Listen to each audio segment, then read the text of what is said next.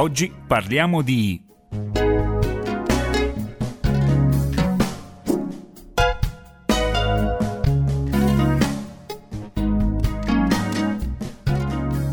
un saluto da Raffaella Coga e ben ritrovati allo spazio dedicato alla psicologia. Continuiamo a parlare, così come nello scorso appuntamento, di musicoterapia. Il termine musicoterapia è stato coniato dai greci e deriva dai concetti di musiche e terapia. Per musiche si intende una rappresentazione dell'uomo in parola, suono e movimento. Per terapia l'assistenza, la cura e la guarigione. Oggi con il termine musica intendiamo solamente ciò che è inerente al suono, mentre il termine musicoterapia viene utilizzato per indicare la cura di malattie che possono giovare degli effetti terapeutici delle audizioni musicali. Secondo McClellan, l'utilizzo della musica a scopi curativi si fonda sul fatto che la musica influisce sul nostro corpo fisico per l'effetto della risonanza. Ciò avviene sia a livello personale, quindi emotivo, che spirituale e si basa sul presupposto che è nello stress emotivo e in un atteggiamento mentale negativo, causa di squilibri e blocchi energetici, che possiamo trovare la causa primaria della malattia. Nella misura in cui il disturbo viene considerato un sintomo di un malessere, la cui ragione va ricercata nella vita emozionale, mentale e spirituale dell'individuo sofferente, la musica può aiutare a ritrovare lo stato originario di benessere. Ciò in quanto faciliterebbe l'espressione delle emozioni e potrebbe essere consciamente usata per un vivere migliore. La musicoterapia è una terapia antica, se non forse la più antica. L'uso della musica a scopi curativi risale a più di trentamila anni fa. A quell'epoca la malattia era attribuita a spiriti maligni che dovevano venire scacciati dal corpo e dalla mente della persona malata. Per fare ciò si cercava di allettare o spaventare gli spiriti grazie all'uso di canzoni ritmiche, che al posto delle parole utilizzavano lamenti monodici e venivano accompagnate eh, dal suono di zucche vuote e tamburi percossi. Questo metodo fu poi utilizzato anche in altri riti e cerimonie. La musica così divenne il mezzo dello sciamano per ottenere la massima concentrazione della mente e del corpo e per intensificare la volontà di ritrovare e conservare il benessere fisico. La tradizione sciamatica sopravvive ancora oggi in alcune popolazioni che hanno conservato questi canti a intonazione monodica e a ritmo lento. Dell'uso della musica nel mondo antico, propriamente detto, ossia del periodo che va dalla fondazione delle prime città permanenti dei Sumeri fino alla caduta dell'impero romano, sappiamo molto poco, poiché non veniva ancora utilizzato alcun sistema di notazione e i pochi esistenti, che risalgono però solo al terzo millennio avanti Cristo, non sono ancora stati decifrati. Ciò che sappiamo è che anche i Sumeri, come gli sciamani, celebravano uffici religiosi in onore di numerosi dei e dee. Tra questi ce n'era almeno uno che presiedeva la musica e in alcuni casi la stessa divinità tutelava sia la musica sia la salute. È solo con gli ebrei che nel mondo occidentale la musica non venne più utilizzata per propiziarsi le divinità, ma assunse una funzione curativa. Essi infatti ritenevano che la musica avesse poteri stimolanti e sedativi, capaci di intensificare le emozioni negative fino a liberarne la mente. Anche i greci davano molta importanza alla forza guaritrice della musica. Una delle divinità greche più importanti era appunto Apollo, dio del sole e della medicina e della musica, ed era proprio Apollo che conservava l'armonia della vita con la divinazione, la musica e la medicina. Furono però soprattutto filosofi e musicisti che, con i loro scritti, diedero rilievo al potere curativo della musica. Da Omero a Platone e Aristotele tutti sottolinearono la funzione positiva della musica. Molto importante fu la figura di Pitagora di Samo, nella cui filosofia le leggi della musica influenzavano l'interiorità dell'uomo attraverso l'armonia. L'armonia dell'universo corrispondeva, per Pitagora, a quella dell'anima, o l'universo interiore dell'umanità. Era appunto grazie alla melodia e al ritmo che si poteva recuperare l'ordine dell'anima e conseguentemente la salute del corpo. Quando poi l'impero romano si estese all'Europa e all'Asia occidentale, la sua cultura assimilò la musica e le pratiche risanatrici dei greci. E poiché i romani consideravano l'organismo umano come una totalità, la musica aveva una funzione psicoterapica, cioè sia di cura che di prevenzione. Per questa ragione che dopo la cena venivano eseguiti eh, dei brani musicali durante i quali lo strumento più usato era l'arpa o la lira. In seguito al crollo dell'impero romano emersero nuove filosofie e si verificò la separazione tra scienza e religione che portò in un certo modo a trascurare l'anima nel corso del processo diagnostico. Prima di proseguire con la storia della musicoterapia, fermiamoci ora per un breve stacco musicale.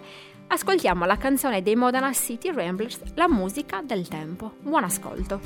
Ecco arriva la musica del tempo. È forte, sa farsi ascoltare. Ecco arriva la musica del tempo. È forte, sa farsi ascoltare. Vola sopra il rumore dei giorni. Sale sopra le voci confuse.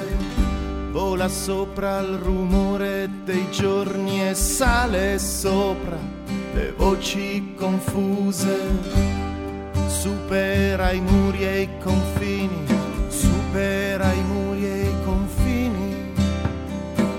C'è chi la teme e non la vuole sentire, ma è forte, sa farsi ascoltare. È arrivata la grande musica, ha preso il ritmo da lontano. È un tamburo che rimbomba, ha un tamburo che rimbomba.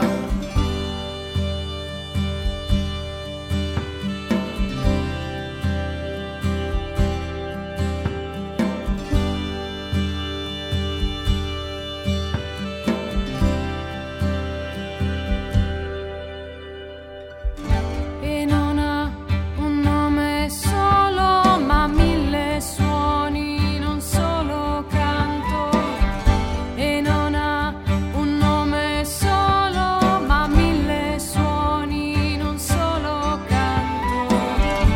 Un tamburo che rimbomba, sì, melodia di sogni nel vento, la musica del tempo.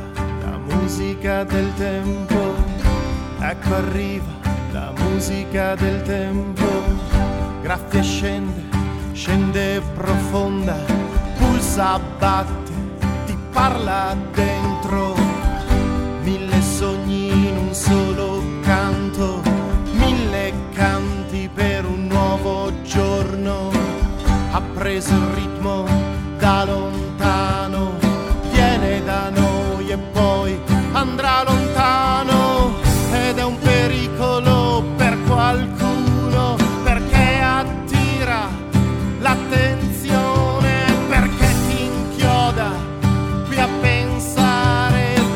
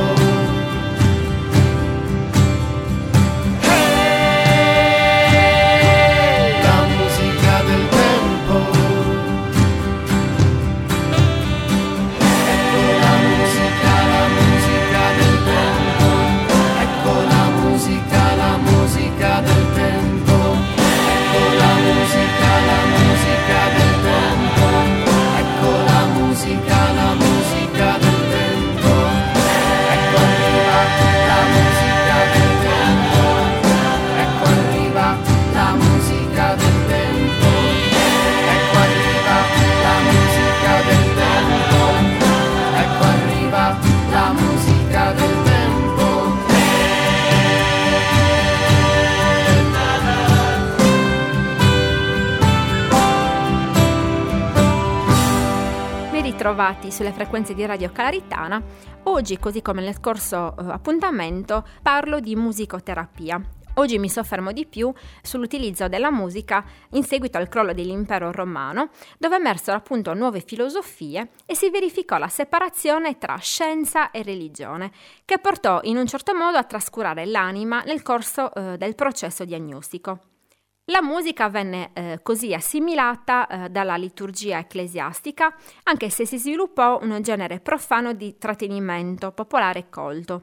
Ma fu solo nel millesettecentoquarantotto che il medico Louis Roger tornò ad occuparsi degli effetti della musica sulla mente umana e si interrogò sul perché ciò potesse accadere. I suoi studi però suscitarono scarso interesse e si dovette attendere fino al ventesimo secolo inoltrato per veder nascere un vero interesse per l'uso terapeutico della musica. Il primo corso di musicoterapia si tenne nel millenovecentodiciannove presso la Columbia University e nel millenovecentoquarantaquattro al Michigan State College, dove venne inaugurato il primo corso quadriennale per specialisti in quella disciplina. Poco dopo furono fondate tre delle più importanti organizzazioni di musicoterapia: la National Association for Music Therapy, l'American Association for Music Therapy e nel millenovecentosettanta l'American Association of Music Therapists.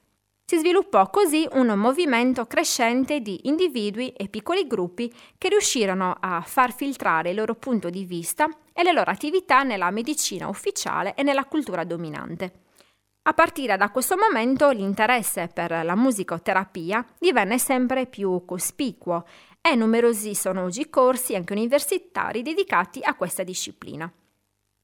In musicoterapia il setting, cioè il posto dove appunto viene effettuata la seduta di musicoterapia, costituisce un aspetto molto importante, in quanto fa parte della consegna di un contesto non verbale. È stato dimostrato che le sue modificazioni provocano cambiamenti nella condotta e nel comportamento del paziente. Normalmente il setting è costituito da uno studio, anche se in alcuni casi può essere stabilito all'aperto nella natura e nell'acqua. Rolando Benenzon, che è appunto un musicoterapista, descrive alcune caratteristiche fondamentali dello studio. Deve essere isolato acusticamente da rumori esterni, poiché ogni intromissione di suoni interferirebbe con il processo di comunicazione. Deve avere una grandezza di cinque metri per cinque, il pavimento deve essere in legno al fine di permettere la trasmissione delle vibrazioni di un ritmo e anche le pareti devono essere ricoperte fino a metà dello stesso materiale. L'arredamento può essere costituito da alcuni armadi che però devono essere incassati alla parete al fine di evitare che siano di ostacolo al movimento. Per quanto riguarda l'illuminazione, dice Benenzon, non vi sono particolari differenze tra luce naturale o artificiale. Bisogna solo fare attenzione che un colpo degli strumenti non rompa i dispositivi di illuminazione artificiale o le finestre e per questo motivo è utile trovare il modo per proteggerli.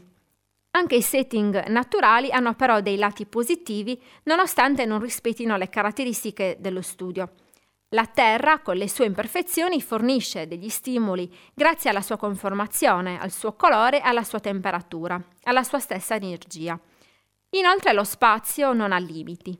Per quanto riguarda l'acqua, invece, Benenzon ritiene che sia l'ambiente naturale più stimolante al fine della comunicazione, in quanto riesce a trasformare il corpo in un vero e proprio veicolo di movimenti, modificandone la forza di gravità e creando una condizione che ricorda quella fetale. È solo nell'acqua che alcuni soggetti, in particolare gli autistici, riescono a guardare fisso negli occhi le altre persone, ad accettare il contatto corporeo ed eseguire le consegne. Anche per un altro musicoterapista, l'acqua è uno strumento che permette facilmente di mettere a fuoco la comunicazione. Offre numerose possibilità di esplorare ed aprire canali di comunicazione preverbali e rinforza le spontanee esperienze motorie che il paziente vive a contatto con essa. L'acqua possiede già in sé una multiformità di suoni e di conseguenza la terapia svolta in quest'ambiente non necessita dell'uso di altri strumenti. L'autore inoltre afferma che il nuovo contesto nel quale il soggetto viene a trovarsi porta quest'ultimo ad abbandonare comportamenti rigidi e stereotipati ed emerge una maggiore disponibilità, In questo momento che il musicoterapeuta può e deve applicare i suoni. Dopo l'intervento idroterapeutico appaiono nei pazienti segnali di sblocco, insoliti atteggiamenti che lasciano intravedere una lieve ma precisa possibilità di comunicazione che costituiscono un primo segnale di benessere. L'esperienza piacevole dell'acqua dà al malato così la sensazione di star bene col mondo. Lo spazio dedicato alla psicologia termina qua, io vi do appuntamento alla settimana prossima, cioè lunedì alle diciannove e dieci, e se vi perdete la puntata del lunedì, la replica il martedì alle otto e trenta. Buon proseguimento d'ascolto sulle frequenze di Radio Calaritana.